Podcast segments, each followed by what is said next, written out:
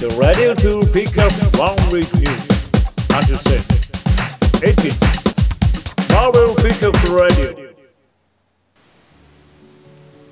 はい今週もやってまいりました。マーベルピックアップラジオ第95週目です。1週間のマーベルできるとリーフ気になることをピックアップして話していくラジオとなっております。今週は3人です。はい、はい。あのです。はい、ルルスです。ルデス君最近よく来てくれるんで、めっちゃ助かってます。 そうね。ありがとうございます。ええほんまに。ねこんな僕でよければ。えねえ、この前もリアルであったしね。 あ、そうですね。そう、クリスクロスオーバーでね。あ、そうえでえすね。いいやろう、こっち仲仲良しやつ、いいやろう。なんかよくやってるよあね。れ。ええあ あ、でもあー、関東。僕最近タコマさんに近くなりましたよ。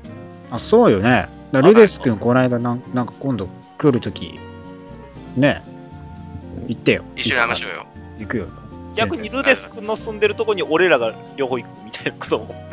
あ、行けますね。そうやクマねル。さん行けるでしょ。そうやな。あそういう流れも面白い。あ。ね、そういうのね、またね、リアルでも交流できたら面白いですね。ですね。皆さんもね、ぜひともね、こう、マーベルファン同士でね、つながっていって、はいこの私たちに接続していただければね、大変助かりますんで、よろしくお願いします。はい。よろしくお願いいたします。人任せ。す。はい、いではや、人今週のピックアップニュースやってまいります。はいはいえーまずはですね、えーマーベルがシビルオ2がですね、当初の予定のえー7号から8号へ拡大することを発表しております。はい。はい、0号からね、開始されて7号の完結予定だったんですけど、今回8号へまた、えーシークレットウォーズに続いて拡大していくという感じですね。はい。えーライターのねブライアン・マイケル・ベインですか、ダンブラーでですね、まあ、えーシャープ8の存在を明かして、まあ公式にですね、それがまた発表されたと。えー作者にですね、より良い、えー結末のために、シャープ8がですね、与えられて、えーベインに推爆、いい活めいい結末への、より良い方法について考えたと。えーそれは異なる結末を迎えるわけではなくて、それを話す異なる方法を用いていくと。で、マーベルが我々にこの機会を与えてくれたことくれたことは幸せだと話していると。内容自体が変わるわけではなくて、まあね、えーそれについてもっと違った話し方とか、えー描き方をしていくようなのでね、えーいよいよ秋完結に向かっていきますんでね、ぜひとも注目してください。はい。えーそして続いてはですね、えーマーベルナーからやってくるスパイダーマンリニュー・ユアバースの家族、新たなコスチュームがえー公開されております。はい。はい見ました、見ました。ねまえ、したいよいよ、えーマーベルだからね、えーあの、シークレット・ウォーズでやられた、リニュー・ユア・バース、はい。。えー、オンゴイシリーズとして開始されるわけですけど、そのね、家族、アニーと妻、ミニ・ジェンのね、この新たなコスチューム、まとって、親子3人で、こう、戦っていく、 という形になるわけですよね。はい。コスチュームがまた、あれですね、すごいことになってますね。はいい。や、僕はね、いや、率直に言いますよ。はい。 ダサく見えます。あのね、率直に言います。人見たとき、ダセえなって思いました。でもね、それがまたね、ちょっといいんですよね。この、なんていうんですかね、アニーちゃんのこのね、子供感というかね、うんその、プロテクターつけて、この自転車のね、練習でもするのかっていうレベルのね、うんこうすねと膝とかにつけてる感じとかがまたいいです。そのプラスね、メリー・ジェーンがまたね、このはい白とね、赤の感じでね、こう女性らしさマックスで髪は結んでるわけですけど、うんうんですね。メリー・ジェーンがどんな活躍をするのかですよね。うんね若干マダムウェブ感も出てきてますよね。ね、なんかね、どうするんですかね。唯一、お母さん的なね。ね、お母さん的な感じになってますよね。いや、でも母は強しって言うんでね。ね、そですの、ね。なんか母は強し感が全面に出てきてますよね。だって何の能力なくても、戦ってますからね。ははい確かに。ここら辺がね、またリリー・ラバースとどんなストーリーになってね、いくのか。まあ、悲劇的な結末だけはね、迎えないでほしいです。そうですね。せっかく悲劇的な結末を迎えなかった世界ですからね。そうですね。またね、どうなっていくのか。こう秋からからね、これからチェックしてください。はい。はいえーそして実写関連はですね、映画ドクター・ストレンジが PG13 指定となったことが明かされております。えー監督、スコット・ディリクソンはですね、MPAA によってレートがですね、まあ PG13 だったと、まあ、明かしておりますと。最近はね、まあ、ヒーロー映画、えー X メンアポカリプスとか、キャプテンアメリカ、シビル・ウォーなんかもね、まあ、PG、えー指定入ってたんでね、まあ、いつも通りって感じですね。そうですね。あまあ、日本には影響がないんで、さほどまあまあ、ーうん特にね。うん。デまッあド、プールくらいじゃないとね、R15 の。そうですね。バシュバシュ人がね、 死んでいくぐらいの感じのね。そうですね。人描写にのなるんですけど脳が吹き飛ぶぐらいじゃないとね。さすがにね、そこまでにはいかないからね。はい。ですね。そしてですね、えードラマ、パニッシャーのランディングページが、えー発覚しております。はいえー予定では2017年公開になるかもしれないという感じですね。最近多いですね、なんか、こうはい流出的なね。まあね、ネットフリックスオリジナルシリーズとして、えーデアディアデビルのスピンオフとなるドラマ、パニッシャーですけども、えーランディングページがですね、えー見つかったと。はい。ネットフリックスの公式発表でアイアンフィストとディフェンダーズが2017年、まあ、はい来ると話しておるわけですけども、まあ、通年のパターンですと、D、ランディングページが、えー公開されてから、まあ、大体1年前ぐらいなんですね。あ、そういうことなんですねはい、はいはい。なので、まあ、各ドラマ、いつもの感じだと、また2017年には公開されるのではないかと。ないかえーまあ、そのランディングページには、パニッシャはいーとタイトルと、まあ、簡単な概要が書かれてまして、彼の家族が殺された時フランク・キャスは取り憑かれてようになる狩りを始めた犯罪の裏社会で彼はパニッシャーとして知られるようになる、まあ、これだけなんですけどね、まあ、いつもと通うりは、まあ、あれですかね。エアデビルと会うまでの話っていうことなんですかね。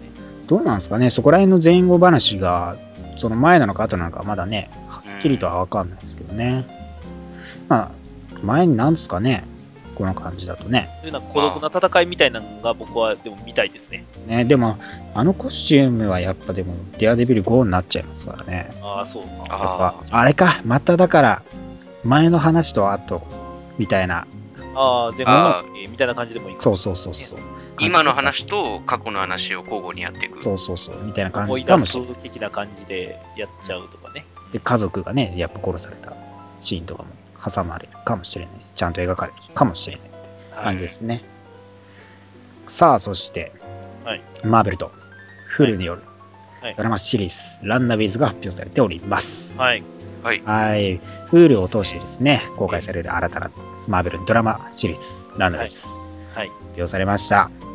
いいですね。フールまでかかってきました ね。ねえ、いよいよ、ね手を広げまくってますえ。ね。まあ、食ってますねえねいいですね。しかもね、ランナーウェイズっていうチョイスがさらにいいですね。ねまあ、ランナーズといえばね、えーはい6人のティーンエイジャーが、はい彼らの両親がね、まあ、スーパーヴィランチーム、プライドのメンバーであることを知って、はいまあ、家からね、逃亡して、ランナーウェイズとなっていくというような、まあ、ストーリーではあるんですけどね。えー脚本はジョシュ・シュワルツと、えーステファニー・サビッチが描いていくという感じですと。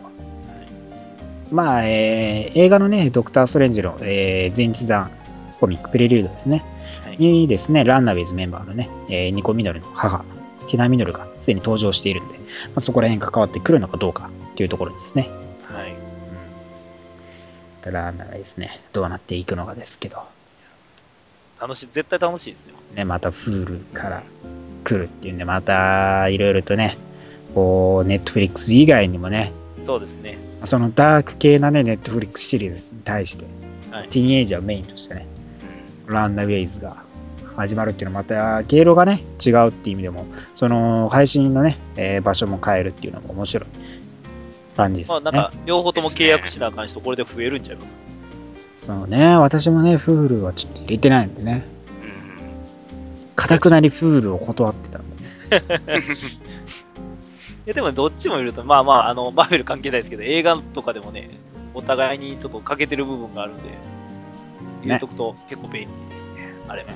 えまあ確かにねいろいろとね、えー各媒体でもねあの配信されてるのもあるんでねえはい。皆さんぜひともねこう今のうちにフール視聴セッティングしておいてください。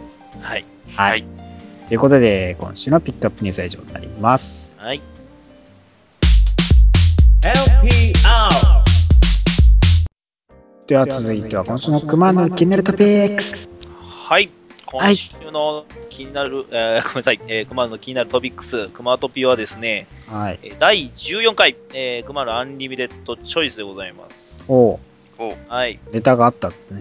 ネタがありました ね。ネタがありましたというかね、なんかね、あのー先週からですけど、なんかもう、あのー開き直って、うんえっ、と、各キャラクターのオリジン的なああーやつまあをね紹介していこうかなっていうような形面白いのねにしようかなと思ってるんですけど、はい。僕自身ね、その、なんか今活躍してても知らないキャラクターとか、結構いるんですね。ああ、意外とね、その、期限まで戻ると、そうそうそう。意外と知らないキャラクター、これどんな期限だったんだろうなっていうのも意外と言いますね。パッと言われて、こいつどういうキャラでどういう能力でみたいなの全然言えへんかったやつが一人今いたんで、おう気になってたんですよ、確かに。正直気になってたんですけど。はいなということで、えーと今回紹介させていただくのは、うんえー2008年のえーミニシリーズですね。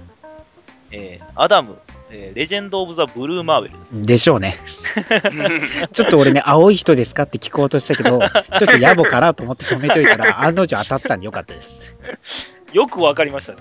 まあまあ、そうでしょうね。まあ、まあ多分まあまあ、最結近ね。構、そう最近ですからね、ほんまにあの取り上げられてっていうの、多そう分なんですね。うん、最近なんで、まあまあ、絶賛今では、えーアルティメットの方でですね、そうです活ね躍中のキャラクターはにい。なります、えーブルーマーベルさんですね、うそこら辺ちょっと期限を探っていこうかなっていうとおこおー。まあ、ミニシリーズ、えー2008年から、えーっと、ロー、6じゃないな、5やな、えーリーフ5冊で、えーミニシリーズとしてそうですね。えー出ています、えーレジェンド・オブ・ブルー・マーベルというシリーズからの参戦ということですね。はい。でこのキャラクターですね、えーとまあ、実は、えーまた、あれですね、セントリーとかと同じような、まあ、能力的にはね、なってくるんですけれども、顔出し感もね。まあ、実は、むちゃくちゃ昔から活躍してましたよって設定のヒーローと。またセントリーと同じですね、そこはね。そうですね。はいまあ、昔そのアメリカの政府のプロジェクトに参加していた軍人アダムと、うん。えー科学者のコナーという男がいましたよ、はいはいでその2人がまあ研究中に反物質の研究をしてたんですけれども事故に遭いまして、えーその反物質の力を取り込めたのがアダムで、えーはいまあ、そのせいで、あのーまあ、能力的には取り込んでるんですけども不安定な存在になってしまったのが、えーヴィランのコナそうそうですね。ー、はい、真と偽。いう形になってしまうわけでございます。はい。えーまあ、2人は、まあ、もともとは親友なんですが、えーまあ、この、えー能力のせい、持ったせいで、まあ、仲違いを起こして、えー戦い合うことになると。で、アダムは、えーブルーマーベルを名乗り、まあコナーはアンチマンというヴィランを名乗り、戦い合うことになるんですね。はい。で、まあ、時代が時代で、えっ、とね、まあ、もう最近のキャラクターではあるんですけど、昔からいる設定なので、ね。 はそうい。そう1962年の話になるんですね。そうなんです。っていうことは、まあ、黒人差別っていうのがどうしてもある時代そうそうそうになってたせいで、まあ、えっ、とね、ブルーマーベル自体はマスクをかぶって顔を隠さないといけないそうなんでキャラクターなんです。えー黒人の、えーアダムは、えーそれを、まあえーそのせいであの迫害を受けているような、普段は迫害を受けているようなキャラクターなので、えーマスクをかぶって顔を隠していると、なす。マスクがまたね、んていうんですかね、某、なんとかマンみたいですけどね。真っ白なんです。はいねま、ま若干、形的には、あのー、7番目の人にね、似てますけどね。ほうほうほうね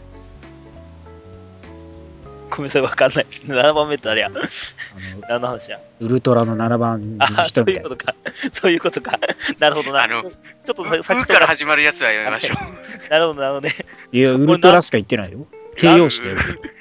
C の方かなと思って、ずっとアメコミの方で検索してたわ、なな頭の中 で。完全にマスクの形はそうなんですね。まあまあ、確かに。うん、まあそうっすはいはねい。 そういうことね。はい。まあつぶらやとは遺産の関係ないです。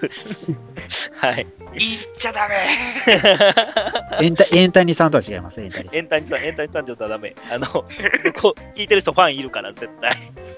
ん。エンタニさんとは全く関係ない。もうやめましょうもうやめましょういやいや、えっ、と、まあ、そういうヒーローでございます。はい、編集編。はい。えーということで、えーまあ、加護を隠して戦ってるんですけど、まあ、まあ、アンチマンとの戦いの中でですね、マスクが破られてしまう。でございますね。うん。マスクでがねそこに出てきた、まあはえー黒人の顔が出てきたことによってですね、まあ、ちょっとアメリカ政府は、まあえーフルマーベルに、えーヒーローの引退を決意させることにあなるんです。あ、黒人だってバレちゃったから。はい、そして長い期間、まあ、潜伏することになります。結局ね。はい、そして2008年なり、まあえーアンチマンがまさか復活を遂げるという事件が起こり、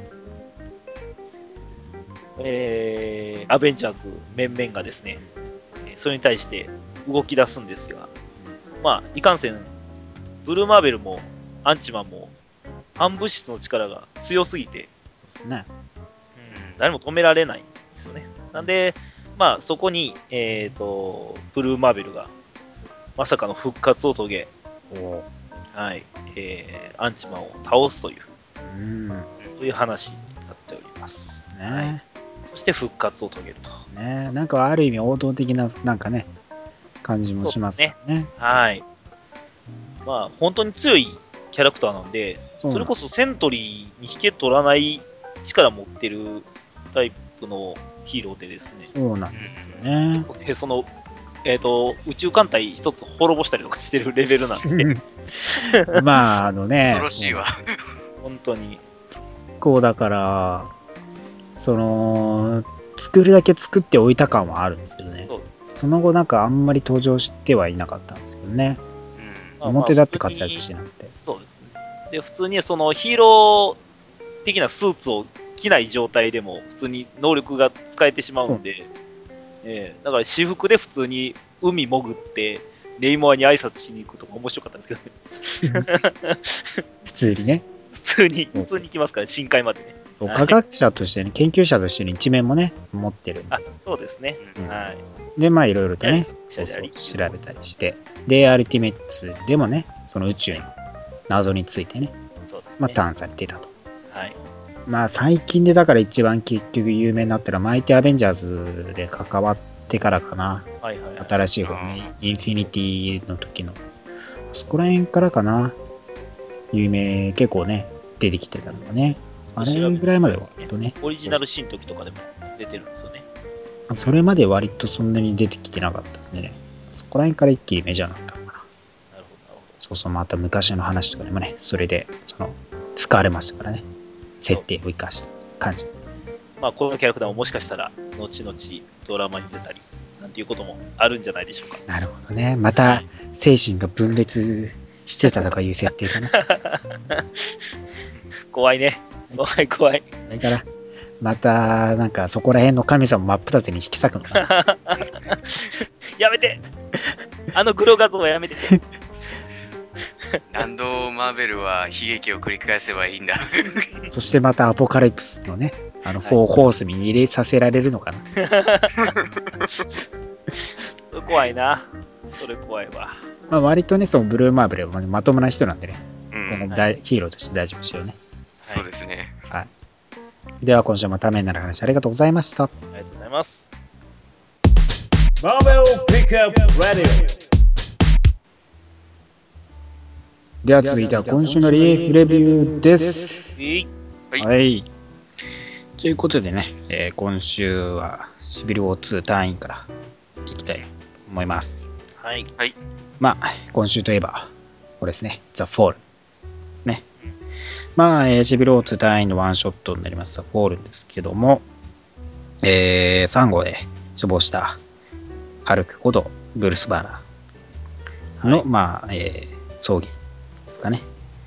っていうところの話になってきて、で、メイは、えーハルク、ブルース・バナーね、関わりの深い、ゆかりの、ね、深い人物たちが、まあ、登場してきていると。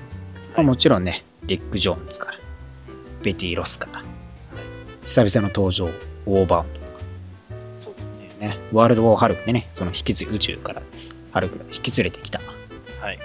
戦闘び、戦闘野郎ですよね。宇宙今ま人。で出てなかったんですけど、急に、急にパッと前ねに、急にパッとここになって出てくうる。んそうまあ、あとはね、アンアベから、そしてなんか久々のね、えー、なんかこう、マーベル・ユニバースとしての、一人じゃない登場の仕方をしたシルバーサーファー。はい。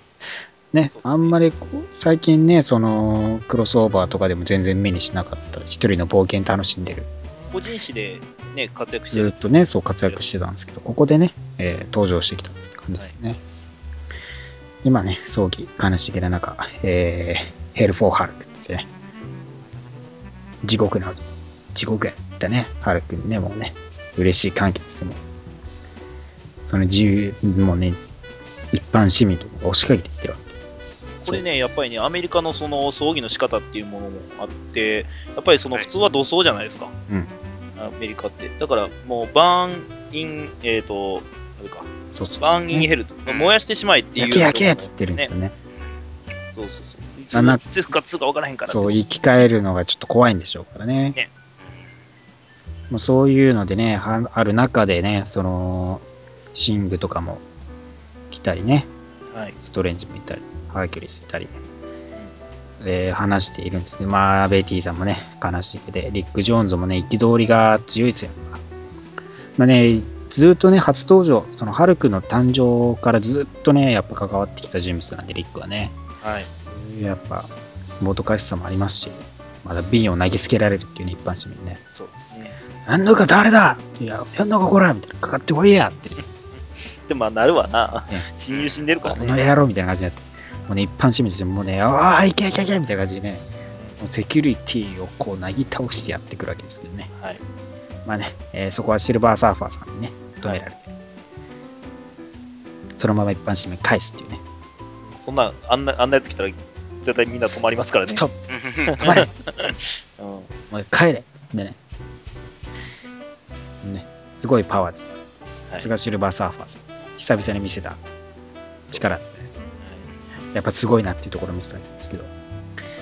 まあ、オーバウンドから、でそのスカーに、えー息子にね、ハルクの息子に知らせないとっていう話になって。で、ベティは、サンダーボルトロッショー。はい。ね。えー刑務所にね、入ってるんですよね。ね。まあ、軍隊刑務所ですね。に入ってて。で、まあそこでね、しブルースの死をね、話して。で、スカーもね、あの、ノルク、そのハルク化のね、ノルクはい。をまあ消されてからね、はいえーずっと一人で旅に出てましてね。で、そこでまあテレビでね、バーのテレビで知るわけですよね、ブルースが死んだっていうのをね。はいでまあそこにウォーバーンドが来て、ウォーバーンドに慰められるっていうね。あんなね旅するのはいいですけど、あの、なんか、あの、トランクスみたいに背中に剣刺して旅回るのはあまりに物騒なんでやめた方がいいねと思う。でかい、ね、ナタ持っ て。やばいですね。うんまあいいそのね、その抱擁はいいんですけどね、工具のこのカッチカチの体に抱かれてもちょっとね、安心もしないですよ。ちょっとちょっとちょっと痛いんだけどみたいになり確そかう。に、確かに、確かに、それは。 これ一番そこにね、思っちゃったんですよはいはい。で、まあ、リックはね、戦う準備をし始めて、はいで、一方で、えーデアデビルとね、マットマドックから、えーホログラムとね、ブルースの、まあ、遺言ですか、が、それぞれに、まあ、手渡されるという感じで、それぞれのね、ホログラムとともに、こう、ブルースの語る、この話がね、ぜひともね、読んでいただきたいところですね。感動的なシーンですからね。まあ、関わりのね、ある人物たちにそれぞれ渡されたはいわけですけどね。まあね、一番ね、その、悲しいシーンはね、ベッティとね、トレスキャリオンにいるこのシーハルクさん、ジェニファーのもとにも、まあ、送られたわけですけどね。そうはいです親族ですからね。そう、横でね、そのね、ベッティがね、その、グッバイブルースって言って、そこで涙をね、シーハラクさんが流すっていうのがまたね、ねね、この、かわい、ここのシーンが一番かわいそうですね。で、まあね、スカーはまた覚醒したんですかねっていう感じの示唆があり、ね。ね、リックは趣味のギターをかき鳴らし、そしてクソ野郎のアマデウスは、もうね、遺産をですね、まあ、手渡されたものをね、置いて、ソーリーバーナーつって飛び去っていくというクズ野郎です。まあまあ、彼は彼で思うところがあるんでしょう。なあなよ、もうこの野郎みたいなね。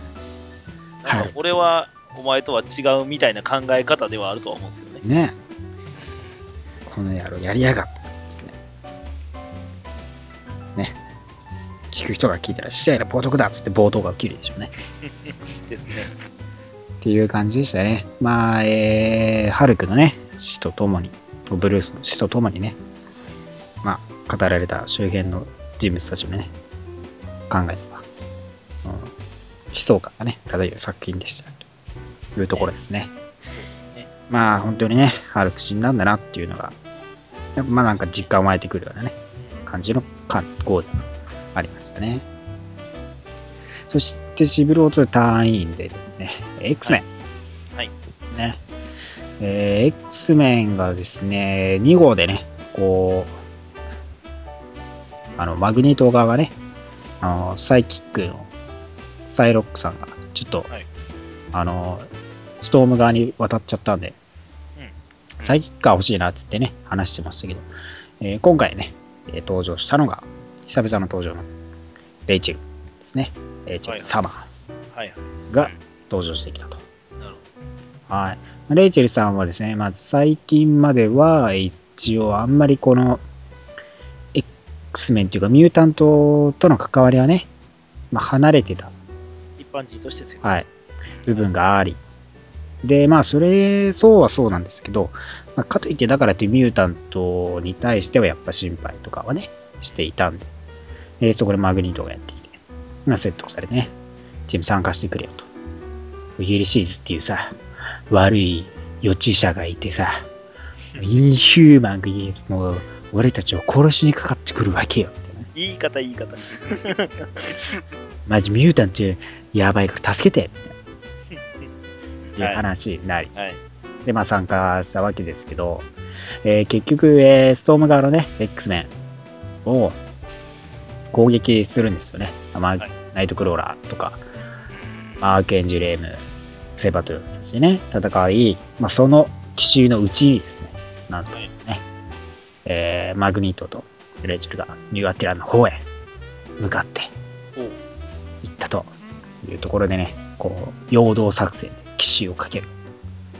おうところで、ね、次、最終号でどうなっていくのかですね。まあ、X メンがね、なかなかシビルを堪能してる話があるんでね、そうですね。うん、マグニートがどう向かっていくのか、注目です。そしてもう1号ですね、オリニウルバリン。えーはいはいはいシビルオースタイン11号はでいはい。すけど、ね前回でね、えーギャビー、ローラのクローンのギャビーがはい。まあ、ローガンのね、オールマン・ローガンのえー世界だと、こいつはやばいから、つって、はい。まあローラにね、こう注意喚起するわけですけどもね。まあ、で、今回シールドがそれをね、えー殺してしまうっていうのはまた、不幸が訪れるっていうんで、うんえーやってきシールド、キャプテンアメリカもね、スティーブ・ロはーいズもやってきてるわけですけど、まあ、このギャビーとローガンがね、まあ、逃げるわけですよね。で、ローラがね、えーキャップを止めようとして、シールドをね、止めようとしているわけですけどもね。はい。まあ、最後なんとね、こうローガンがギャビー、ぶっ刺す。ぶっ刺してるんですかねでも、この最後のページでしかわかんないんで、ね爪出してるかどうかがわかんないです。そうなんですよね。腕んとこしか見せてないんでね。うんこれが本当にね、ユリシーズの言う通りになっているのかっていうのはね、う怪しいただ、ただこのムキムキのパンチ受けた時点で、まあ、子供の体のギャビーはひとたまりもないとは思うん普です通はね。うんですね。まあ、ジェットパックがぶっ壊れてるでぐらいですからね、後ろの。うん、そうなんですね。吹っ飛んでますからね。うまあ結局ね、その、ここで殺してたらもうローラとローガは和解一生できないと思いますからね。ん。うん。ね。まあ、やってはいないでしょうけど。だっていかんせんこの、あの、次号のタイトルがギャビー RIP って書いてあるんで、死んでる可能性が高いんですうーん。うーんね、 よね。レストインスペース、プレイスですからね。まあ、可能性がそれ、でね、はいこういろいろとローラちゃんも 大変な苦労を被ることになるんでしょうからね。はいまあ今回ね、しかもつむつむのバリアントもありますのでね、可愛いローラちゃんのバリアントもゲットしてください。そして、最後はアンキャニアベンジャーズですね。はいえー続くウルトロとの戦いはいですけども、えー遠隔操作でね、ハルクバスターアーマーを送り込んできたトリですけども、えーその胴体がですね、パカッと開きまして、はい。ウルトロもピンもですね、閉じ込めると。捕獲装置みたいなのそうでなんですすね。よ。うんで、まあ、それをね、えー船に乗せて、はい。太陽に送り込もうと。ね、宇宙船乗せて、まあ、太陽に送り込むわけですよ。まあね、ウルトラ暴れて、えーいつ出てくるか分かりませんから、アベンジャーズもね、一緒についていくわけですけど、はい。で、そのね、太陽に近づく中ね、まあ、脱出してきた、まあ、ウルトラに対してヒューマン投資がね、戦って、まあみんな戦ってて、こう、若干融和させてね、体の。で、まあ、離れられないようにしたわけですよね。で、そのままね、アベンジャーズは、で一緒にまた飛んできていたキャプテン・マーベルの飛行機の方にテレポートして、はいで、そのままピムがね、お亡くなりになるかと思いきや、はい。意識だけですね、ニュートリノに、あの逃亡しまして、はい。体は破壊されたんですけど、意識だけ残るというですね、またややこしいことになったというですね、うん展開でございます。そうなんですね。はい姿消された。そうなんです肉体が失ったんですけど、みたいなね、逆に厄介な形になっちゃいましたね。そうなんですよね。もう完全にヴィランですからね。うあ ん。うのん完全にヴィランです。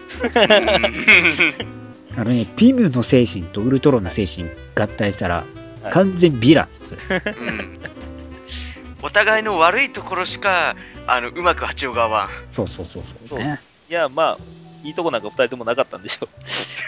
いいとこあ、いいとこあるやんけ。いいとこは、多分、間接的にビジョンが生まれた。あ、そうか。そっか。間接的にだからね。しかも、うん間接的にビジョンが生まれたっていうのが一番の功績。そうですね。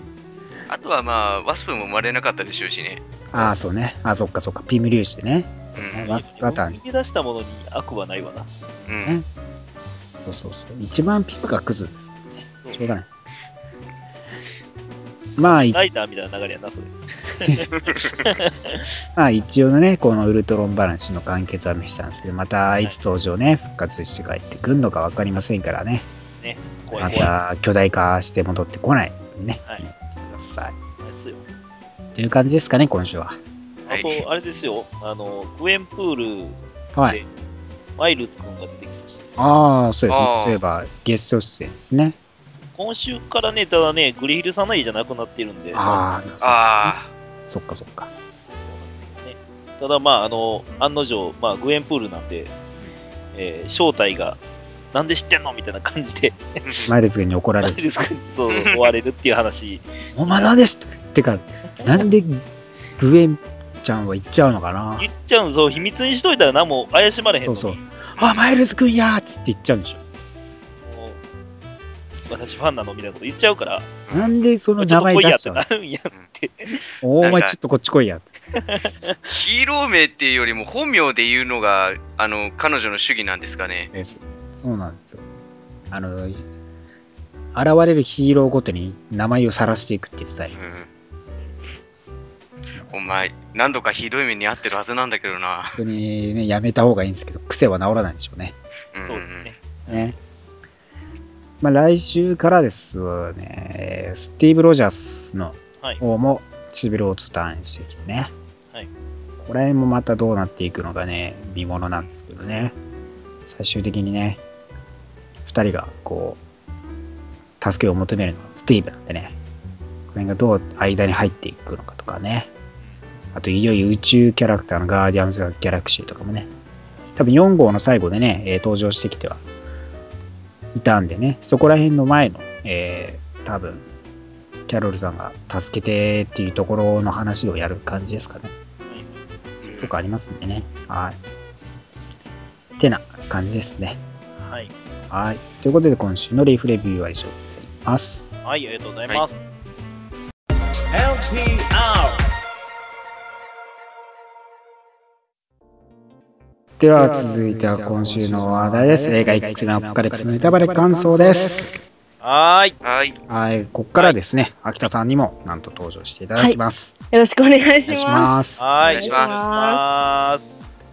この前ゲスト行っていただいてね、あありがとう統ご合いざいまたしまして、まはいた誘わせていただきました。す。本当にありがとうございね、ます。突然のお誘いです。あいえいえいえありがとうござい本当まにあすり。がとうございました。すあいません急に、はい、申し訳ございません。全然大丈夫です。私も、はいあのアポカリプスについていろいろ話したいことがいっぱい溜まっていたので誘っていただいですてよ本当にいろいろあり ますよね。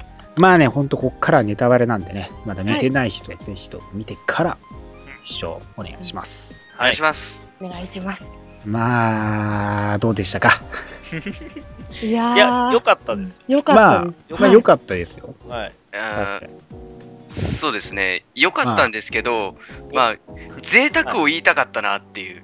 あーもっと贅沢にしたかった。なっていう。あーなるほどなるほど。ただ、良かったです。あのこねこは強調しまなんす。だ、良かったです。なんか変変な含みを持たせた。はい。良かったは良かったです。良かった。はい。はい。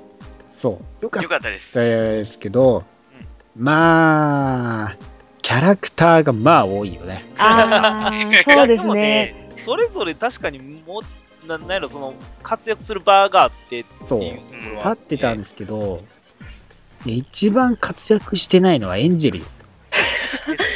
あーそうですね。あ確かじゃあに。ごめんごめん、それに対しては、一番活躍してないのは、ジュビリーやね。ジュビリーなんかいたかなあ、いました。あれえ、ど、どこにジいまュビしリたーとジュビいリーました、いは、ました。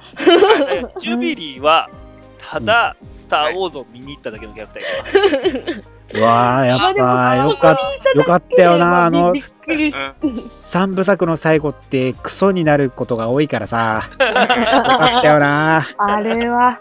ジェダイ帰還してよかった。うんみんなとしては3作目がそうしてクソってことねっ ていう、ジンの求め方がすごい好き。メタファー感がすごいけどね。あ、すごかったですね。俺たちに言っとるんかいっていう言い方がね、多分映画館にいる人たちが誰しもが思っているあの一言でみんな突っ込んだであろうね。でも突っ込んでたと思いますね。確かに。ジーンが言うことが本当素晴らしい。素晴らしかったですね。最初からやっぱね、あの入り方から良かったですよねよか。ったね、最うん初めのね、そのエンサーバーヌーブ、エンサーバーヌーブからよかったね。反逆怪ですよしねいやっことぱね。始めようとしてる感がすごいいいね。何するんだと思ったらね、ポーダメロンにこう映るっていうね。映るっていうね。はいそう、再生能力を持ったポーダメロンに。ねえ割とあの最初に入れるこのスパッて切るところも結構グロかったですけどね あ痛々しかったけどねこれでまあまあ不死不死身になるっていうねあ。自分の体を手に入れねるかと思いきや、裏切りにある。ねまあバレバレな感じで最初から匂わせてきもまうしたはけど裏切ね。られるあでもな、あれ、でもよう考えたらさ、その後さ、うん言ったらモイダがさ、うん侵入して、はえいっ、と、その、教団のところに行って、うんそこで、まあ、アポカリプス復活っていう流れやんか。うんはい。 2回見て、ちゃんと、あ、やっぱりそうやなと思ったんやけど、うんあの、あれは太陽の光を受けて動く装置が働いてしまってるからやねんね。そうそううんうんモイラがいなかったらそう、モイラがあの絨毯めくって入っていかへんかっ たら、あの装置動いて ない。そこが Days of Future Past そういうことそうね。。そうそういう、そこやね。そうだからそうまたその、センチネル計画が進んでたらモイラはあそこにいなかったはずなんだそういうこあとあですあーなるほど。それでモイラがいて、モイラとまたプロフェッサーが変わり持っちゃったっていうね。あまあ結局 X メンの映画で先般なのは人類です。まあね、まあね。まあ、あの封印したとこからの、じゃあ、その、フォーホースメンがなんか良かったな。あそああ、こよが。かったね。そうー うん一人一人ね、解放していってそうそう、キャラ立ってたし、あんな短い時間だったけど。うんただ確かに適当に集めすぎじゃねえとは思いましたけどね、やっぱり。それでそれで、なんあかんそのな、場にいる犬を拾うように、モースメを集めていく。ないし封印された後のまたオープニングがね、あーこあれのは三本当にな5000年近くの歴史をこう、辿るかのように進んでいくね、あの、ナチのマークとかも出てきたりして。あれはもうゾワってなりますねあーやっあーやっぱでもね、キリストの死ブライアン・シンガーのオープニングのあの、やっぱ曲はいいですよ。あ、いいね。毎回聴いて思う。そうだね X メン見に来たなって 思う。あ思いますそう思いあますの今からすごいことあ始まるぞっていうようなね、流れがのできるから。 X 遺伝子を模したかのように入っていくね。うんあれが本当に一番の導入としては最高でしたよいいっすうんね。最高でしたねね。まあ、X メン、X メンのミスティークがまたね、ヒーローとしてその祭り上げられてるのがね。もう、みんな、ミュータントの憧れの象徴って描かれ方でしたもんね。ね。そうですねまあ、そのミュータントはヒーロー側にはなれるんやということをうんうんうんみんなに知らしめたと。あれが本当世界変わってるんだなっていうのを象徴として印象づけてるところですよね。で逆にマグニートは悪の、うまあ、ん存在として、えー出てて、ままあ、あ、それをひた隠すように生活してたと。うんうんうん俺もう引退するよ。そうマグニート引退 する。本当に若いね、のに引退するよほんまにあのマグニートが働いてた鉄工所のクソ野郎がね、 マジでマいグやマーグニートのいい幸福感がすごいなそううね、ん。力使っちゃってかわいそうだったけど、ね、本当にあもうって思いましたああののシーマングはニートの下りはねひどいよ、ひどかったですねねね、かわいそうな。なんだろうな、いつまでたっても悩まされるんだな、こういうことにっていうのはうん思いやまっしぱたりね。ね人類にね裏切られるんだよねその人間側の視点から見たらなんか当たり前なことなんですよね結局それを考えちゃうとあーって思いながら見てましたねあのさ、矢撃った警察官の人ってさ、あれは恋に撃ったんか、どう、あれを、なんか、いやまあ、あれは思わずだと個思い人ます。としては多手離しちゃった感が分そうですすねうんねねあの、まあ、やっちゃ動やっちゃった物感にねちょっと襲われて、あーってなった瞬間にもうあの悲劇がそうやねですからね、うん多分。でもで、あまあ、森に行って、まあ、動物に襲われたっていうのは、まあ、ちょっと娘さんがね、うんうんうん力使ってね、そうやねやってたんですけ動ど、物を操る能力みたいな。うあん、れもね強力ですよあれねですよね。あれは何ですかね、テレパシーってことでいいんですかね、広い意味で。うんいや、なんか動動物物専用のテレパ心をかわすみたいな。うーんだから、初め、鹿と一緒に遊んでたりっああ遊んでましたてねいうシーンがあったんで、で友達と遊んでるっていうような表現をしてたから、多う分ん動物の心がわかるのかなっうんうんうんああ、ていうようなとこやったと思う。かわいいすごい平和的な能力なはずなのにな。ねあーお父さんをいじめるなみたいな感じでう能ん力使っちゃうから、ねねうんでまあ、それに対して敏感に反応してしまったっていうところもある し、うんマグさん発狂しちゃってもうんまあ、なんですかね、ペンダントがあんな狂気になるとは、本当に悲劇だ。ほんまに。あのね、あの今回のその映画に関してですね、はいえー関しては、なんか、あの急に複数の人間が 一瞬で殺されるっていうシーンがあうん多いですバスバスねバスバスってね確かにわざわざ多かったあ一気に殺されてのたアポカリプスが、うんあのはいエジプトで砂だけでなんか3人ぐらいのスト男あーそうーそムうね襲そうった切りや落とつしたりねとか、ああ、そうですね。ああいうシーンがあって、結構ね、アねポ、カリプスしかもなん、なんすかあれ、埋め込むのが好きなんです か個人的に。まあ、像とかいろいろ作ってそうな人ではありますか人らをね。こう、壁に押し埋め込むのが好きなんでしょ苦しがってんの楽しいみたいで、 壁になっちゃってる。 感じているんだろうみたいなこと言ってましたしね。何を感じてんのかよくわか んないけど。あれも、何を感じてんのか未だによくわかんなかったんだけど。 わかんないけど ね。あの人どうだったんかな、でもあの後ね。この人あまあでもは、死んだでしょ。この人は多分、なんかそこら辺の人にあれ、食べ物を食べさせられてんじゃないあの、あの、そこからそのままで食べさせられるんですずよ。ずっとあのまま出さてれるわけじゃなく。あれなんか観光名所みたいな感じになってる。そうそうそう。 真実の口みたい真な。実の口みたいにそう。かま、噛まれるぞみたいな。なんすか、その4部は。まあでもアポカリプスはストームから確かに、なんだろうな。結局、選んでるというより、うーん。出会った人出会った人をね。うん。途中からはなんか、なんやろ、強いやつを探してるんだみたいな感じに。ああ、そうでまあ、すスね。ト確かにパッと見強力だけど、うん。その後のね、そのサイロ、そのまたね、カリバンですよ。そうそう、モーロックスの。ねえ。ね元モーロックスでアポカリプスに浸水してね、はい。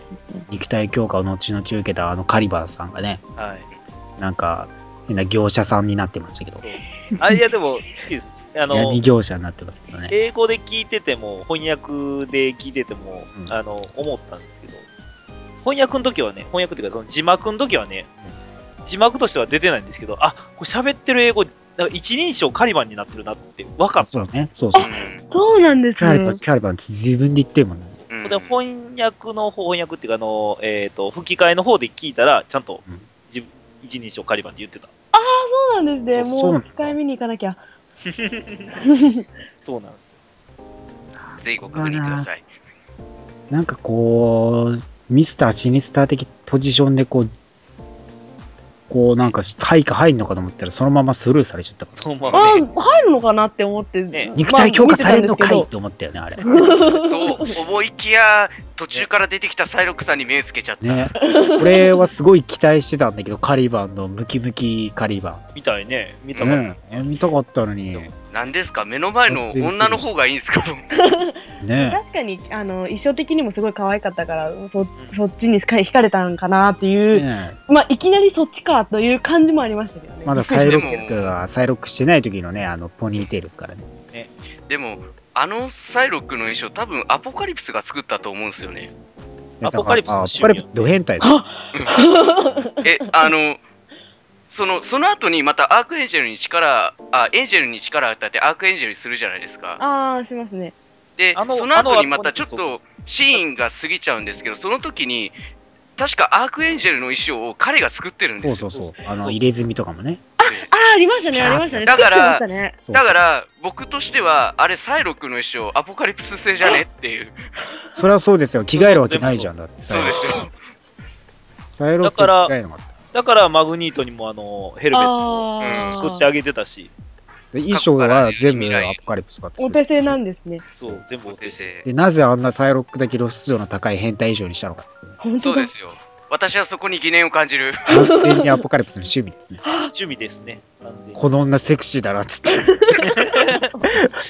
むっついじゃないですか。ちょっとハイレグにしてやろうかみたいな人類の文明を学んだから俺はこういう衣装を作れるんだよ。ちょっと想像できちゃうから嫌だな。ちゃんと腰にも赤いのを帯をちゃんと結んどかないとな。ワンポイントでな、みたい な。サイそでういうもサイロックね、やっぱ能力がね、うんこの完全にエネルギーブレードっていうそうやね。とこだけに特化しちゃったのかな。まあエネルギーブレードと普通の日本刀との両刀、ねうんうんうんうん。あれ本当はサイキックナイフでね、うん頭に突き刺して、あの、意識失わせたりするはずなんですけどね。ああ、そうなんですね。そうそうそう。それは知らなかった。もともとがサイキックで、あのうんで、まあ、ちょっと格闘寄りの能力に、後々、いろいろなことがあって、ほうほうほうほうなるんやけれ。ども、もともとはサイキックなの。へえ、全然ちょっとわからなかったですね。映画だけ見てみて。オリジンで言うとそういう流れなの。全くだからね、サイロックもやっぱでね、そこら辺が出番が少ないし、何考えてるか終始わかんなかったんだわよかんない。ああ、確かあうのにそうでんー、その、フォーホースメンのうち、まあ、エンジェルはもうなお亡くなりになられ る。多分ね。ううんうんんお亡くなりになられてんのよ。なくなってほしくないけどなエグジルのピークはやっぱね、初登場シーンですよ。ああ、そうですあねの。ナイトクローラーと戦わせられてる。あそこがすごいピークでしたね。まあなんかその前にすげえ見たことあるデブの男をめっちゃボコボコにしてた な、何何度目かの正直かのね、ラストスタンドではカットされ、秋田さん知ってるあの、えっ、と、はじめ、エンジェルが格闘場で倒してたデブ男。いや、なん全然わかんないです。ああれね普通にもともとそスルーのして、あの、原作の方で、えーマグニートの部下やったブロブっていう。 嘘そう嘘そうしかもあれは最初に、X-Men 3のラストスタンドの時に、えあの大量の敵の中の一人として出てきたんだけど、完全にカットされてあれでそんなことな、いようやくそうウルヴァレ X メンゼロで、あの正真正銘のプロブとして登場したんだけど、また再登場してきた。またさあおーただ一瞬にして殺されてそうそう一瞬にして顔がボッコボコに切り刻まれて、恋、倒れそうる秒数的に考えたら秒ですよね。よよねだから小ネタでしょうね、あれは完全に小ネタですよね。うんしかもさ、あれでしょ、多分ボディ効かないからつい顔面狙いまくったんでしょ。うあん、ーでしかも最後の最後首筋です切りよ刻まれてるからやったもんね。首筋ですよ最後もう本当こいつに、ボディ効かないっつって、やばいっすよ顔面狙いまくったらみんな切り刻まれて、かわうい,、んかわいそうだった。あれむしろね。うわあ、ちょっとかわいそうやなって思ったら、そんな彼だったとはそう全然わかんなかった。そういうところもいろいろある、ね。おー、面白いですね。うんうんうん確かにな、エンジェル死んだっぽいもんな。かわいエンジェルの扱い方はね、で、そマっグかニート死んだとか、マグニートとストームに関しては改心っていう流れになったんやけど、まあ、ストームはちゃんと描かれてたしね。そう、サイロックだけはね、生きてて、どっか行ってんのよ。うんそうですね。サイロックは結局、エンジェルが死んで、こいつについていったら、こう、使い捨てにされるんだろうなっていう意識で、多分、裏切ったんだろうけど、うんうんうんうん結局、全然今まで喋らないし、そっから喋らないから、うん。そうですね。そうね。い何考えてるかよくわかんないんだよわかんない結局ね。想像でしかないんだよね。 そううね。ーん。いきなり首切るし。っていうね。あー確かにそこら辺ね。あ、フォーホースメン側もやっあぱれりやは今回 X メン側っていうのは結構喋ってるというかそうね。会話も多かったですね比較的キャラクターがホースメン側が喋らなすぎてだね。確かに。てか、ドンが喋んないから下喋れないんだ ろうね。あれは。まあ、し あー、な上るのほ人どがベラベラ喋る人だったら、部下もいろいろ喋れんだろうけど、こっち喋んねえし、なんか喋っあー下手なこと言ったらやばくないみたいな 空気だったのかな。あ気使ってたんですか感じかな。いやまあでもどちら下手かとに発言してねね。大物感出してますよみたいな感じだったらしいけどんねか確かに、だから、フォーホース面から感情移入しづらいんだよね。ああ、確かにそうですね。だからマグニ本当にー、トだけがうんマグニートトがメインかなって出いてう。きたって感じだよね。俺結構ね、その、なんやろ、まえっ、と、アポカリプスも追い詰められるときは追い詰められてんけど、そっからさらにっていうのが、あいつなんぼほど能力持ってんねんっていうところの描写もあったし ね、うんえ、それ返せんねやと思って、ああ。頭の中で戦ってる時とかね。そうね。で、X 面側も、やっぱ魅力的だったからね、今回、ね。あそうですあ、そうですね。そのサイクロプスから始まりね。ういん。やあ、ママカボイのハゲ姿もなかなかセクシーやあー、かっこよかったで すね。 ハゲちゃうハゲちゃうって思いな がら見てまあ、個人的にはいあの良かったなと思ったのちょっとハボックいい感じでしたね、サイクロプ殺スすにはの惜しいなサイクロプスの最初からね、そおの兄ちゃん設定でね。目からビーム出ちゃうからつって逆うんね、コミックとは逆設定で兄そうで弟すね。設定で来て意外と普通のお母さんお父さん登場するっていうねあーそう、そうですよね。なんかそこ、なんか、うんうんうんって思ったけど、とりあえず全部スルーしたんです一け応そど。こはね普通に出てきたんだっていう感じそうだよね 普通にもうなんかお父さん宇宙海賊やったら困るからね。 もう 海賊の格好でできたら面白かったまあそっからねで学園連れていくのがねうここんにアレックスこれアレックス史上最高のハボックだったんじゃないですか、やっぱ。ね あいいリでハすもね、やっぱね、そこら辺。ねいで、やーまあでも、あれがな、でも、ほぼ自爆やからね、あれね。そうなんですよね。さあそこなんですよね。えー違う、そのさ、だから、マグニートを確かにセレブロで見つけた後の、近くに誰かいるって言った瞬間のゾワッと感ね。あそこで気づいちゃったアポカリプスの反応、あそこが一よ番かったね。多分映画の中でピークにやばかったかもしれない。あ、いや、すごい、あれはゾワってなりましたね、ね確かに。あそこからもう一瞬でそれを洗脳して、えう入んれてー、くれてありがとうっつって一気でしたもんミサイル飛ばさして、うんやべえやべえやべえってすごい思ったわけね。で、スタやばいってス思タいンまリしーた出。てき て、出てきて、ね出てきねて、奥さんとの共演が来妻て、みた妻いな。と一緒にまた一緒に見上げる核。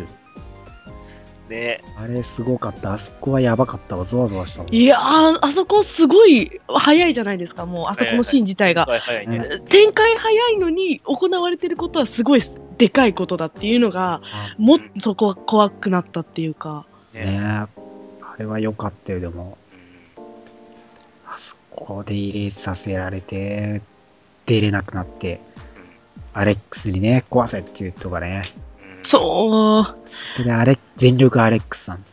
うん。うん そうみ三方向。ね三方向やサフゴですそう手そう。からも腹からも、もう完全にコントロールできとるやんけって。そうなんですよ。そう、いつの間にお前そんなちゃんとコントロールできるようになって。いその間にね、そんな訓練積んだんだろうねね。すごいっては思いました確かに20年の成長ってすげえなって思った。うん思いました20年ってすごいっていうふうにもうバンバン出しまくって破壊したのが印象的でよかったわ。うんその後すぐに来ちゃうと。で、アポカリプスがさ、やってきてからの連れ去られちゃって。でそっからよ、その、クイックシルバーのね、ね、セバあねー方もね、あの見せ場はシーンがまたね、よかったね。長々と尺を取ってやりましたよ。いやーいい尺でした本当にもうまあ、あれは全員救ったっていうのをね、ちゃんと見せないといけないですからね。そうですねちゃんと尺使って。毎回あのシーンは入れるんでしょうからね。クイックまあシルバー本がいれば当。にクイックシルバーは余裕だな、本当に。いつもねいつうも。そんうやんな遊び心があってね。面白いんですよね。ねで、ね、全員救ったって、ハボックだけもうすでにね、ね、炎に中入あっれちゃはっ仕た方なかったね。ね。かわいそうだったわ。そうなんですよね仕まあ方なかっその後たにで、まあ、サイクロプスたちはね、その前にスター・ウォーズ見に行ってたから、無事だったけど、そうそうそうそう。まあね、3人で見に行ってましたからね、ナイトクローラーとね。うん、あ、えっ、と、4人じゃなかったでしたっ けナイトクローラーとサイクロプスとね。あーあー、そうね。ああと誰か一人いた気がする。あれ誰、あれ誰だったかなえ、もう、ボボボブじゃないですか ね。リ ー、リーさん、リーさんのこと、あれジュジュビのリーさん。ジュビリーさん。ジュビレーションさんですね。とジュとりあえず話進めません。ジュビレーションはもういいでしょこれはあんね、でいきたやんいやや、ちょっとだけ言わして、ちょっとだけ言わして。はシいョ。ックやねん、マジで。あれはね、これもショックやね。期待し、なんだろう、能力一回だけ見せてくれればよかったのに、あ思いました使そううかなって思ったんですよ私一も回だけ、だからなんかテンション上がったりして、花火バチバチやっちゃってみたいなうんうんうんうんうん能力を一回だけでも見せてほしかったのに、全力でスルーしてって。というか、あの、こんなこと言っちゃうのはあれなんですけど、マグニートとクイックシルバーの活躍シーン削ってでもよかったから、学園側のシーン増やして、あー確かにそう、クイックシルバーね、1分尺渡してやれよと思ったわ。 うん。あれでも、後々多分、ディレクターズカット版みたいな感じで出てくる。あーまた感染場所を出てくるかもしれない。能力どうせ見せてないと思うよ、ジュビリーは。うんあー、出てくる多分気づい。て能ると思力いがま出すてよないかもしれないですね。なぜああなっちゃったのかね。だけ結構、なんですかキねャラクター、出しと少しいて。ねあの衣装とかもこだわってたじゃないですそか、うそうやっちぱゃり。んともねう結構本当に、あの原作に結構近い感じの色合いでも持ってきたし、そうこれはもう来るんじゃないかなって、待機してての、あーあそこ全部スルーするんだって思いましたけど。あいつとあいつとあいつと、あ、こいついいやみたいな感じ。ファン多いと思うねんけどな。ジュビリーはね、基本的なファン多いと思うんいだや、多いと思います。多いです、多いと思います。うんだってウルヴァリンの相棒やもん。うん。なあ、あ多のくない頃わ、けないやん。あの頃は良かったよな。 歴代だからウルヴァリンのね、その相棒の中でもジュビリー際立ってたからなう。んね。 90年代で。だってで黄そ金の世代ですもんね。あそう、 90年代か。あ、90年代よね。 90年代舞台にした時に、こう、全面的に出す気だあ。そういうことなるほど。まだ80年代だったわ。そうか、これやられ、一本取られましたね。あそうですね。それちょっと今全然考えてなかったですね。なるほそうよし、次回作に期待しましょう。そういうことですね。これ、とんでもない出し惜しみしやがったんです。ああまあまあそうですね。うんどまウあル、バリン、ウルバリンですね、そのね。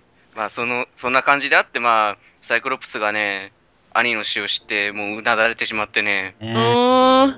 あれが本当にかわいそう。ね瓦礫の中探していくとこがねうん、あ、で、スストライカーですよね。ね、そのおかげでストライカーから逃れたんですよね。でままあ、サまングたラ出てきスた外した瞬間に、レイブンが気づいて、にあーって感じになりましたもんね、みんな。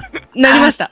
てか、あの、ミスティークとストライカーのあそこの謎は何なんですかそこはね、わかんないですよあね。の、デイズ・なオんブか、結局、デイズ・オブ・フューチャーパストの最後で、うウんルヴァリンを、まあ、拾い上げたのはミスティークだったわけじゃないそう目がねうんストライカうー。んで、入れ替わってたけど、その元に戻る、た時とかの、いろんな話、そこら辺のくだりが全くわからない。わかうんんない。うんうんうん謎すぎるっていう。なんかそれはなんか裏で2人の戦いがあったんやろなっていうのは示ストライ唆カーされるんやろうけど、うんなんかそういうくだりをね、なんか伏線だけ置いてって回収しないまま ね逃走をしされたわけですけど。うんウルバリンですよ、ほんでね、ウルバリンですよ。そのだからね、探しに行ってね、出てきたのが、まあ、俺はね、俺これをやっぱ待ってたんですよ。これラジオでもずっと言ってましたけど、はい。ウェポン11ウェポン X のはい。あの機械のね、はい。 CM が見たいと言ってましたのが、はいついに念願叶ったと。はいうんうんうんただね、ただね、森平さん言ってたんですけどね、あのね、バイザー足りないんですよ。そう、バイザーと、違う、バイザーもそうなんだけど、はい。おむつ、あおむつ感が足りないお。むつ感がな足んかりな普いか。通の短パンになっちゃってたかそうら、だね。あそこはもっと機械足して、おむつ履いてます感にしないと、そうだね機は械あで。はま機あ、う械んのおむつを履いてます感を出してほしかったんだけどね。はあーそこはちょっとしゃあないでしょうそうね。顔出さないとダメだったんでそうヒしューょジうャねッ。クマンの顔はな、そこ出さないといけないからな。あはあ。というかまあなんうかヒュージャックマン自体の目力が強いから正直バイザーに目が入んなかったっていうのもあったし、あの、途中なんか警備カメラから見てた時も、むっちゃ睨んでる顔面白かったけどあれはね、 途中からヒュージャックマンの映画に変わってましたからね。うんあ全そうですね部かっさらっていきましたからね。あれんびっくりしました。あそこだけ本当にウルヴァリンの映画だった、ねえああそそここだだけけウウルルヴヴァァリリンンででししたたかっもんねさらって言って思って。うんアクションゲームかぐらいどんどん雑魚がしてねる。バッサバッサと。ねねシャンシャンシャンっつって。血がどんどん出てくる出てくる、あの殺傷率がすごいぐんぐん上がっていきましたようね。んあそこでまた。でまあ最後にねまあジンとのシーンもあったりして、ああ、またね、その後々のね、その関係性を示唆するようなね、うん含めね、また、記憶の破片をね、あげたっていうのがまたうんね、うんうん雪山に逃亡するのはおなじみなんですけど、うんあそうですね。雪で山まあねサイクロプスがあいつには二度と会いたくないっていう、ってね後々何度も会うことになるる。んですけどね。うん後々の喧嘩仲間っていう感じにもなる。いやー、よかった。ウルヴァリンのシーンは本当よかったな、あでれ。すね次回予まああと告、どう思います大悟。こああ。の流れからのあれですけれども。まあ、だから、あれはぶっちゃけ、わか意味わかってます。うん正うん直。うんうんうん。意味わかりました。クローン的なこと。 SX コーポレーションっうんて何か分かってます、僕は分かってますけど、いや ?SX それはちょっとわかんないですね。ただ、なんかその、あれを使って、あの、何ですかね、X23 みたいな、なんか女の子をなあの出すっていう感じの伏線なのかな、みたいな、ウルヴァリンのスピンオフの映画作るのの伏線、うん、ちょっとよくわかんないっていう感じの解釈でいました。あそこら辺は。 SX コーポレーションの SX っていうのはですね、うんうんうんまず SX っていう人物がいるわけ。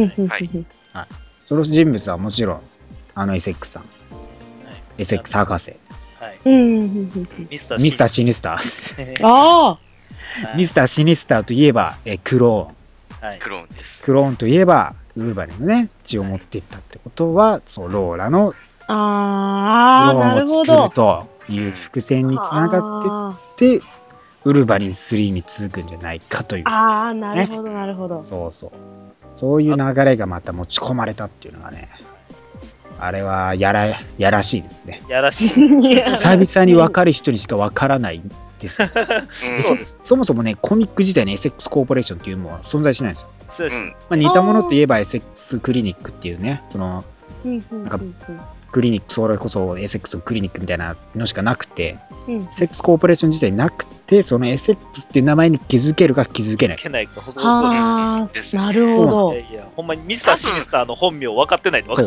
ない。そうなん多じゃな分くてシニスターは分かってても SX っていうのは分かってない人いるかもしれないしそうそうそうそあそこは本か気づかないかの差であのシーンが何何なのかっていうのが結構違うのかなとは思いますうんうんうんうんねやっぱりうね感じ方とかあそこはだから本当にね分かる人にしか分かんなくて多分映画館の中でも絶対俺以外分かってないんだあのいや俺反も応的いにや、は俺もね、直前に、あの、あれ、えーエイジ・オブ・アポカリプス読んでてよかったなっていうぐらいのあーそうなんだ知ね識やったけどね。ツーリーネームでようね話してれば分かるんだけそどうそうねそうで結局だからローラのそう X23 っていうローラ自体の存在を知ってれば、あまあそうなんだろうっていうのは分かるんだけどそうですそね。れそのがそ存う在知ってるから、勘でいけましたけど、でも結ほぼほぼ局それが勘でそう真の意味でその何を意味してるのかっていうのはやっぱ分かってないわかんなかったですっていうのがあるね。ねまあ、だからそっからやっぱ楽しみになってくるんですよね今聞いて、おーおーみたいな感じで、そう逆にま今、やばいやばいみたいな感じの気持ちに高ぶってきてるんですけども。またねここら辺で暗躍してくるっていうのがうんうんミサシズまあ素晴らしいシニスターのデザイン見たいっすね、早くね。ねえウルヴァリンあー早ですくね見せてほしいわいや、見たいわ。どうせあれでしょサイクとジーンのクローン大量投入するんでしょうわー、出た、マデリーン来るやん、マデリー大量投入してきて巨大なキャノン砲を撃つんでしょン。いやー、見て。本当にミスターシネスターマジで気違いに描いてほしいですからほんまにうん。クロクローン中なんてね。ねえうんまあアポカリプスの話に戻すとあとはそっからの最終局面ですよね、うんうんそうですねうんまあなんだろう訓練せずに最終決戦に向かわせるってちょっそとうそうそう酷なことするなとは思いまましあたまあけどまあねまあまあまあまあ微塵も、サイクロプスに至ってはもうほぼ微塵もバイザーゲットした以外何もやってないです。ー、そうですよラボやってない本当なんですサングラスだけですよあいつそうクソ素人ですからね。そう、確かにそうですね。案の定ビームしか打たなかったじ ゃん。そして壁に埋め込まれたる。だのビーム砲と歌詞だからね。ビームでも、ビーム砲もビーム砲で、なんか強力なのか強力じゃないのか分かんなかったですね。あああ、確かにそうです確ね。かにあれ、なんだろうな。いやま強だ力なんです強力な描写っていうのは初めのその学園パートの時にうんうんありましたうんうん。そうです出始めだからなのか、本当に細いビームしか出なかったかられ、ね。うん、なんかただ開いて出るものを出してるだけっていう感じが。まあでも、それぞれのね、フォーホースメンとの、その X メンとの戦いが良かったですよね。うん。ですねまああと、ね、あとね、思ったのはね、バイはいバイザーっていうか、そのビーム出してる時のサイクロサイクロプスの視点ってこうなんやっていうシーンああ、が赤い、あー赤いやつね。あんまよく分かんなかったん ですけど、ねそうですね、そうあいのう視点っていうの初めて見たなと思って。そうですね、サングラスを初めてかける時と、あと、ビーム出してる時の目線をやってましたもんね、今ビーム回。の時がやっぱね、今まであんま本当に見る機会ないからね。あそうですね。バイザー姿は結構あるんですけどね。うん、あそこ良かったね。ストームとのね。よかったですね。完全に本当にそこからずっとビーム打つってましたね。砲台。ね まあ、あと、ビーストがね、途中でちょっとビースト化しちゃって、うん結構荒々しいアクションとかね、見せてくれたりとか。ねうんうんうんビーストとのサイロッ途ク中の。からなんかね、そのチームブルーみたいな感じになってたんで、チームブルー。青い、青い人が多くなっ青ていき人て。がね、まあ、3人おるな、確かに。あれ、青くないのって言って、俺も、僕も青いよってナイトクローラー可愛すぎだと思うんですよ。そう めっちゃ可愛いんですよ。ねソロミスティークとビーストの間に入る青い3人の話。おほほましい。ね4人青いですからね。本当に青いって確かにまあ。メインキャラの4人青いから。 そうよね、敵も含めてね、青いそかうらね。そうですね、青いね本当にあのー今回のナイトクローラーはマスコットでしたね。いやー、あんな天使いますいますっていうぐらい天使でしたよ。ねまあ見た目悪魔だけど。でだからエンジェルの方が本当悪魔っぽくそうななっんてですよ。そこがすごい面白くナイてト。クローラーの方が逆に天使みたいなね、うんそれはもう存在原作からよくある流そうれあで。りますね。ああ、そう対で比としすてね。ね、描かれてるのがまたいいですよね。ナイトクローラー可愛かったからな。めちゃくちゃ可愛い。もうずっと指示をずっと、なんかナイトクローラー推しなんで、もうずっと見てたんですよ。もうだかから、あの、まあ、ちょっと学園のところに戻っちゃうんですけど、あの、挨拶して、はい、僕、カートって言って出てきて、ナイトクローラーって挨拶するところも、モール行きたいって主張するカーカートも、もう全部が天使だなって思ったんです確よかにね。 知らないことも多いからね。お君が今この画面界を幸せにしているって思いながら見て ます。まあ割と証明写真撮るときもノリノリで撮ってましたそうなんですよこっちつけめてっからたちゃね歯を出して似合うみたいな。うんあそこら辺確かにナイトクローラー可愛かったね。ねだったねもうマグニートが覚醒してからの流れがアルティメイタもやる気かっていうぐらいうんの規模だったんでね。うん地球全体でしたもんね、確か磁場に関しては。そう、だかあ、らそうですね。昔からそうなんだけど、そのアポカリプスがそこをね、そのパワーアップされちゃったからね。地球のねその磁場感じろみたいなさやった後の崩壊感がすごかったあ、そう建そう物あーだからそれも言いたかったんやけど、マグニートのそのオリジンである、もうんうほんまに X メンの映画の1にの初めに出てきた、あっこのその初めて能力を使って曲げた鉄,、あります鉄ねの扉のあそこが出てきたのは、あすげえなんかあの見返しといてよかったと思って映 画思いました。私もすごい思いました。そうそこのファーストジェネレーションにこう回帰させてるところがまたねマグニートの中ではそこやっぱだから印象的なね映画としてマグニートの人間味がねうん溢れてたとこうろだっん。たね、そこに持っていくのはまた良かったよねうまかったですね。でもね地球ボロボロにする機会っていうことでうん完全にまあまあまあ、間違いなく、その後またあれですけど、ミュータントへの締め付け強くなるんでね、あれ。どうせあ のあのせいで完全にねまた迫害されますよあまあ、そう、そうですね。あでもね、最後に、そうやね、あのーマグニートが支援に回ったっていう表現も、どう考えるべきかみたいな描写が、その政府側ではあったもあったね。うんうんうんうんああそうねあの確かに彼のおかげでまたアポカリプス倒したっていうのもねうんうん脅威ではあるけどね、そうねむしそうろ。ですね。まただからそこは確かに一歩ねマグニットがその悪いやつっていうのから脱却させてもらえた感があるようね、ん。まあにしてもアポカリプスは強力すぎですからねそうですいね。やー、強かったですね。ねずーっと攻撃弾い てあー、八こいつ死ぬのかなって、お途中なんかそうそう思うぐらい。回復能力もあるから、そう少しずつなんか皮膚が焼けただれ、うんそうですね。 中身が出てみたいなのを少しずつやっていかんと倒せへんかったからね。防いでる中でプロフェッサーと精神対決してるからそうねそううんいや、すごすぎじゃんって思ういながら。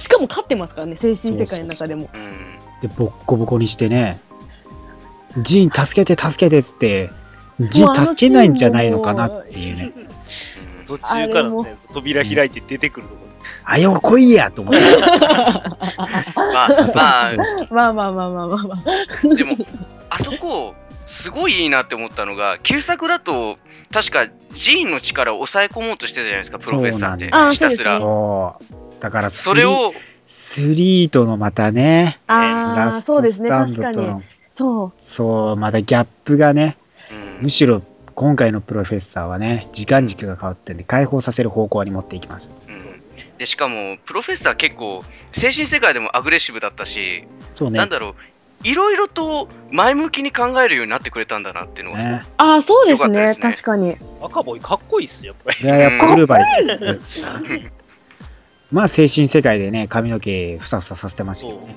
そうですそうですね。ね。やっぱそこはまだ受け入れられて ないんだ自分をね、ちょっと受け入れ自ら分はれない。まだハゲだと知らないんだ な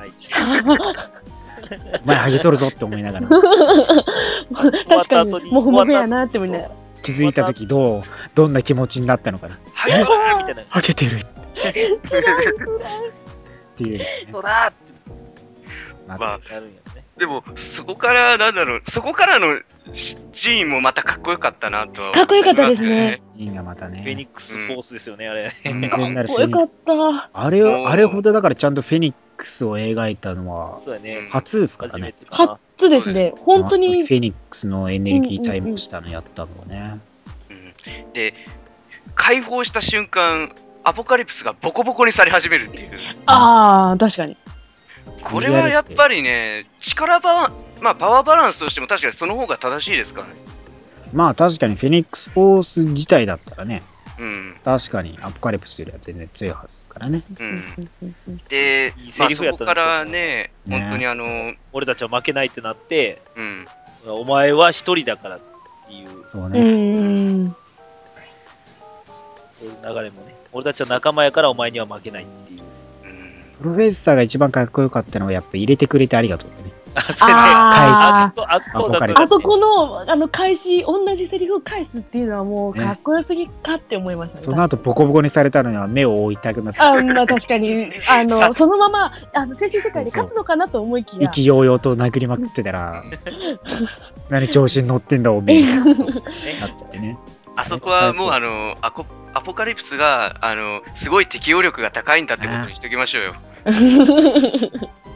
まあやっとねそう死亡してアポカリプス倒すことできてねであと倒すシーンもストームと,、えー、とサイクロプスとジーンが倒してるわわけじゃないですかうんうんうん主体的には。で新世代の3人がこうやって世界の脅威をを救っまあ世界を救ったっていうのがすごくうんそ良うかったそうなねだからある意味その世代交代というかやっぱだからうんうんうんメインとして戦うね X メンとしてのやっぱそこが最初のね本当1の X メンにつながっていくうん戦いの最後の締めくくりだったんだなってああ、いいですねね。あとは、なんですかね、ストームがね、裏切る理由も、憧れてたレイブンがね、穴目に合わされたからっていうああ、結そ構れ良かはっ良かったですね。あっこの流れ。ねあそこら辺はねそう確かに良かったねた。エンこデう、なィングんか、前のところで、エンディング前のところでね、みんなうん、その、X メンだよって思う。